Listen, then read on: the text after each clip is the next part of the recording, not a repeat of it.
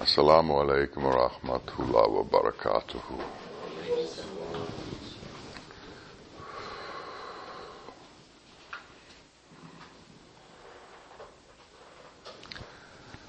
In our daily life, we are constantly in contact with the world. We are constantly interfacing with the world. We are constantly manipulating the things that we see in the world to our own benefit. We are constantly doing things to make the world move in a certain direction for us. We see the world. We touch the world. We hear the world, we taste the world, we smell the world. We are engulfed in the world. And we talk about not being attached to any of this. We talk about not being attached to all the things that we see. We talk about not being attached to all the things that we hear and touch. We talk about not being attached to all of the things that we do in our jobs, and that we do to make the world be more palatable to us. In doing all of these things, they don't always go the way we want them to go. We can't always make things happen the way we think they should happen. This leads to stress and to anxiety, and makes our life difficult. It makes us, as opposed to less attached, it makes us more attached. Stress is a result of being too attached to the world. Anxiety is a result of being too attached to the world. Worrying is a result of being too attached to the world and to the outcomes of what it is that we're doing. There's a story about a man with a bow and arrow. And he had made the bow out of a young sapling, and he took it and he bent it and he put the necessary string in. And the uh, and he used it. One day, someone came by, and he saw the man's bow, but it didn't have the string in it. And he said, "Of what use is the bow without the string?" And he said, "Well, if you keep the the the string in the bow and never take it out, the bow becomes stiff.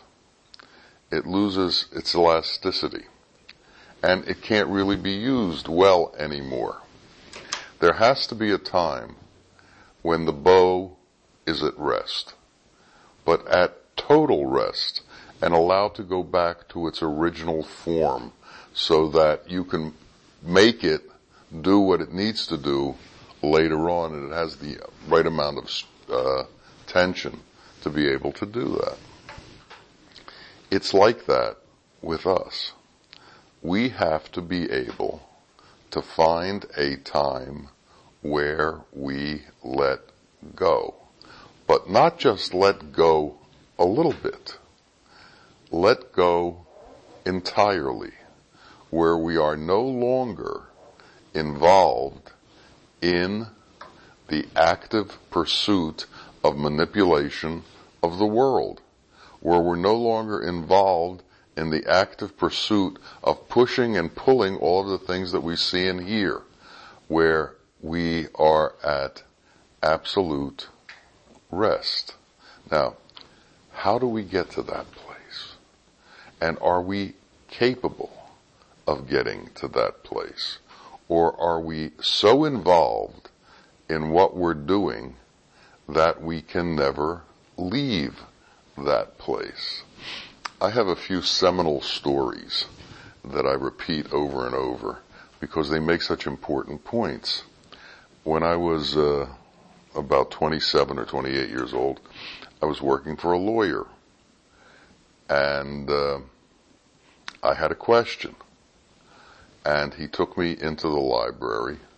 Oh, by the way, he was seventy-eight years old. He took me into the library, and he pulled out a book, and he turned to a page, and there was the answer to the question. He knew where the case was that answered the question. And I said to him, "That's pretty good."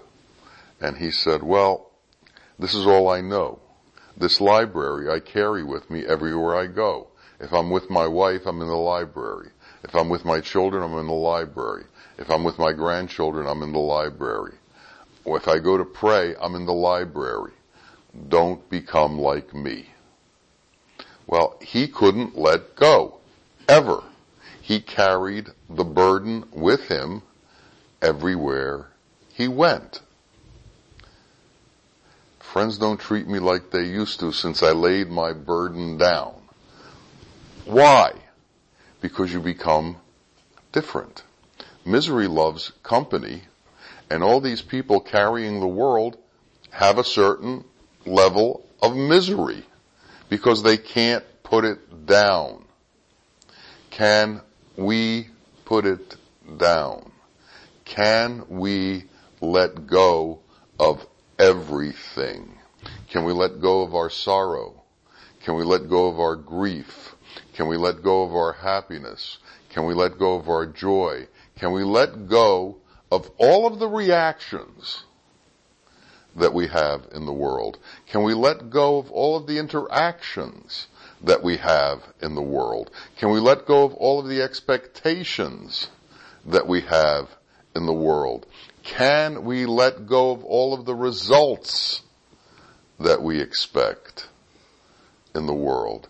Can we just let go? It is in these moments of letting go and letting go entirely that we are able to come back and deal with the world in a more appropriate way. Because if you never let go, you never know the feeling of interacting without expectation. If you never let go, you never know what it's like to do things without looking for results. It's only when you let go of everything that you have entered into that realm where you are truly close to Allah. Because everything that you hold on to, we hold on to, is a veil that separates us from the truth. And as long as we hold on to anything, we are consciously separating ourselves from the truth. We are creating the barrier to that which is endless because we are so convoluted in our manipulation of that which is temporary. We make our life the temporary. We make our intention about the temporary. We make our joy and sorrow about the temporary. We make all of our reactions about that which is temporary. And we create disease in our body. We create difficulty in ourselves. We create our own stress. We create our own anxiety. We create our own worry. And not only do we worry about things that are apparent, we worry about things that aren't apparent. We start thinking about things in the future, and we assume they're going to go wrong. That's worry. We are feeling, we bring future pain, future illusory pain into our being and feel it now. We have to learn to let go of the future. And we have to be able to believe what Allah told us, which is that He is merciful. And we have to believe that our future will be full of mercy. And we have to believe that this moment can be full of mercy if we learn how to interact with mercy. Because mercy is always there. Compassion is always here. Kindness is always here. Love is always here. All of the qualities of the great one are always here. But we've separated ourselves from these qualities because of our attachments to that which is temporary, because of our attachments to that which will disappear. So we're holding on to that which is ephemeral, to that which will disappear, and we're forgetting about that which is permanent and that which is eternal. And we choose the temporary over the eternal. And we do that constantly, every day, over and over. So we have to reset our intention. We have to reset our intention to choose the eternal in every situation. There was a uh, pitcher on the Philadelphia baseball team whose name was Tug McGraw. And he used to talk about the eternal uh, view of pitching. And he said, one day this whole world will explode, and this last pitch I made is not going to mean a hill of beans to anybody or anything. And he was right. But it doesn't just, for him, that was his profession. That was the thing that was most dear to him. And he was able to conclude through some very simplistic thinking that this isn't going to matter a very short period of time from now. Or if not in a short period of time from now, in a little longer period of time, it's not going to matter. And so it is with all of the things that we see, and all of the things that we touch, and all of the things that are elemental in their nature. And what we will find that when we let go of all of the things that are elemental in nature, we're left with the things that are non-elemental. And the non-elemental things are love and mercy and compassion. And there's no end to them. They are eternal. And even though we can't see them, and we can't carry them, and we can't put them in a box, they're more real than all the things we can put in a box. And so we have to change our life to learn how to let go. And we have to be able to let go every day. And we have to let go during various periods, periods of the day. There's something called spaced repetition. Teachers know about this. If you repeat something with kids every day, over and over, over a period of time, it will become automatic to them. Well, we need to have spaced repetition of letting go of everything.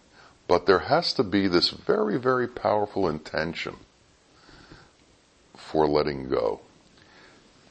Islam provides spaced repetition with prayer.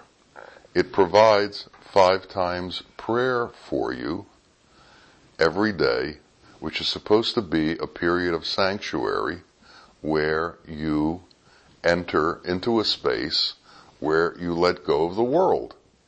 And your focus is on God alone, and all of the calamities that you face every day disappear. But in reality, the vast majority of people, when they go to pray, take the world with them. And while they're praying, there's a constant drone of the world going on during the prayer, alongside the prayer. So, can we enter into a space where that drone disappears, where that attachment disappears. The whirling dervishes whirl before they meditate. They whirl so they can get in a space where they're cleared, because it's so difficult to keep your bounce and to keep steady while you're whirling that it takes the world away from you, and then you are ready to meditate. There are people who drop themselves from helicopters on mountains to ski down them so they can be right in the moment, because it's such a difficult thing to do, where they forget about everything else because they're forced to forget about everything else. In moments of panic, everything that you worry about disappears, because you're dealing with the panic of the moment. Well, we're all in that moment of panic. We're all in that moment where everything can disappear for us at any moment. So when you get into that situation where everything can disappear at any moment, where do you go to? Well, what does the man say when he sees headlights coming at him at the middle of the night while he's driving his car, even if he's an atheist? Oh my God! Well, we're in that situation all the time. The headlights are coming right at us. Can we say, oh my God? With everything else fallen aside, with everything else let go of, with everything else of no importance anymore. Oh my God. This is the ultimate moment.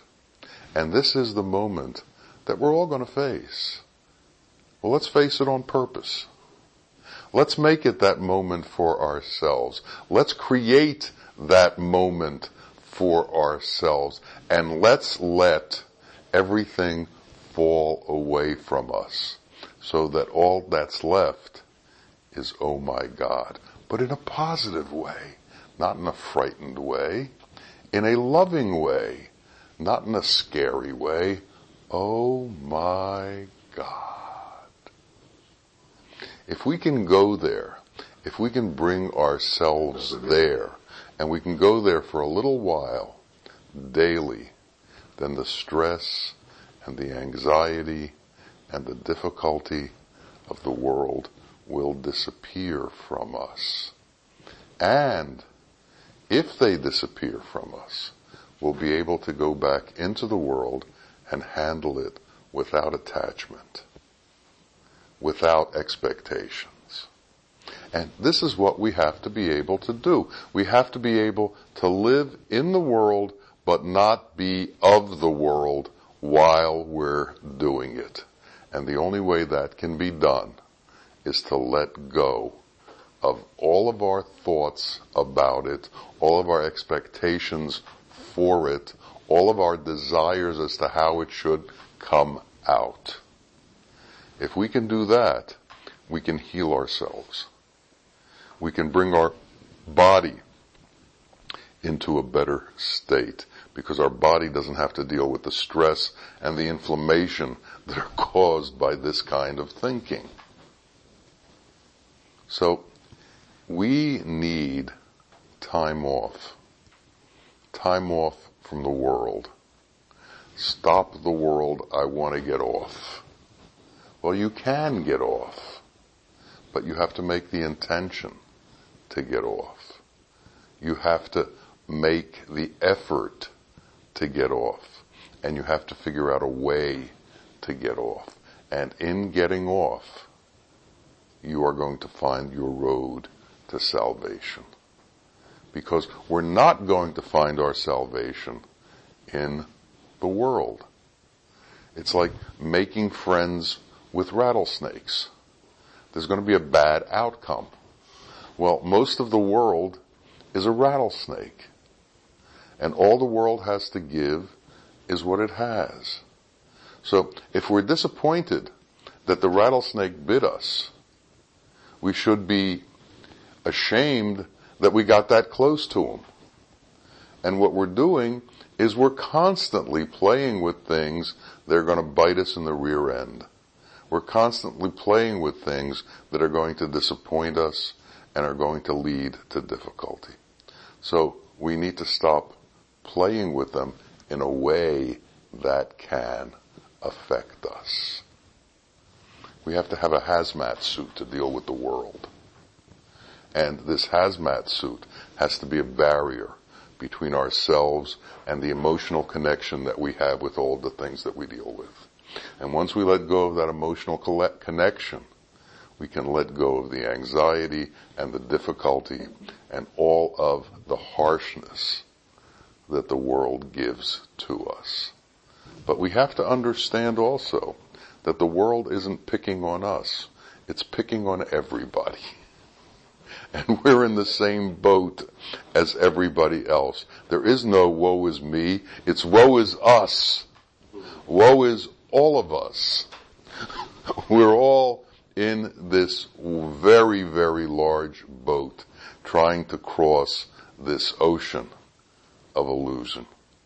And we have, we're going to cross it.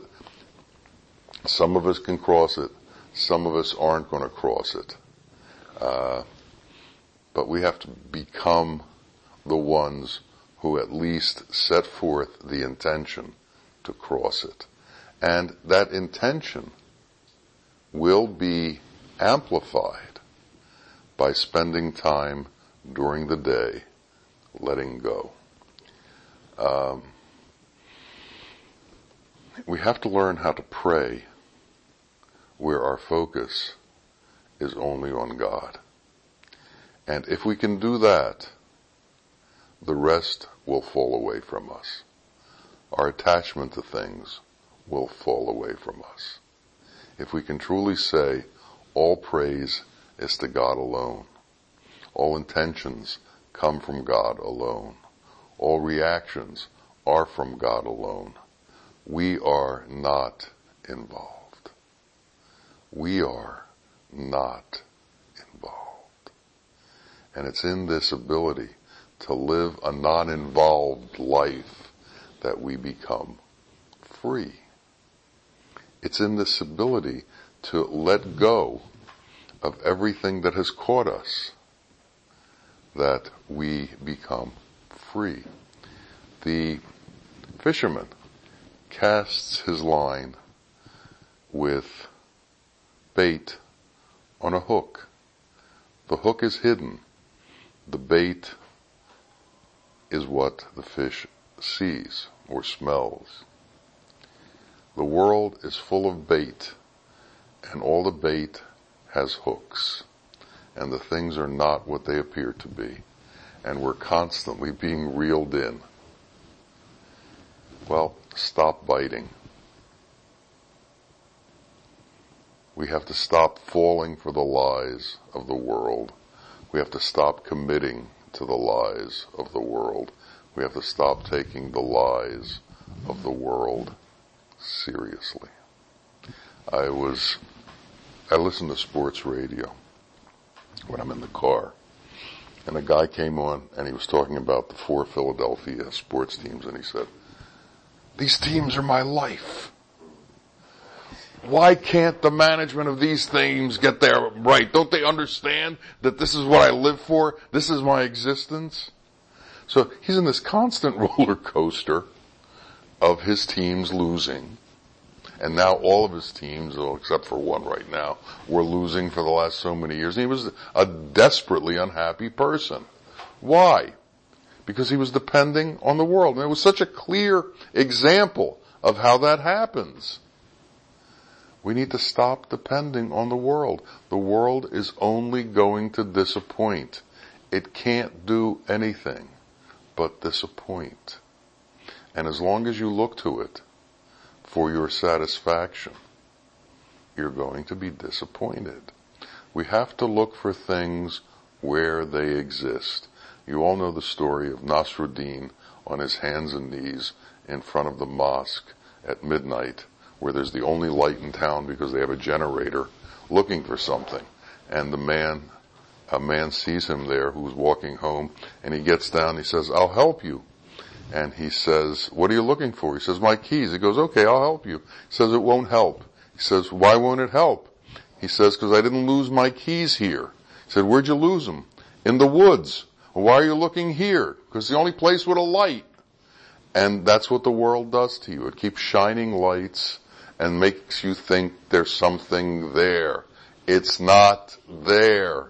It can't be there. It's somewhere else. And very seldom do you find the light and the truth in the same place. And Muhammad Rahim Ba'u Muhayyiddin was a place where the light existed and you could see the light and the truth was also there simultaneously. Now, he said, become like me. So become light and become the truth. And since you know what's not the truth, let go of what's not the truth. Hold on to the truth. And then there can be fulfillment. And then there can be reality.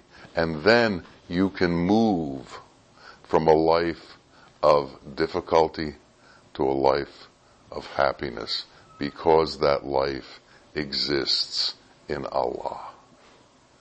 And that's what we have to do. But we have to be conscious of what our life is like if it's not that way. I'll, Satan, in order to capture you, does not have to make you a murderer. He just has to get you in conversation. And if he can get you in conversation, he'll make that conversation last years and years and years. Let go of that conversation. Don't talk about doubt. Don't talk about difficulty. Don't talk about how hard things are. They're not hard. What's hard is letting go of thinking that they're hard. Let go. Rejuvenate. Become young again. And you become young by letting go of everything that makes you old. It's all been laid out for us. We've all been instructed. Now it's up to us to follow the instructions and to do what's necessary so that we become those who disappear into the truth. May that be easy for us, and may that be our way. Amen.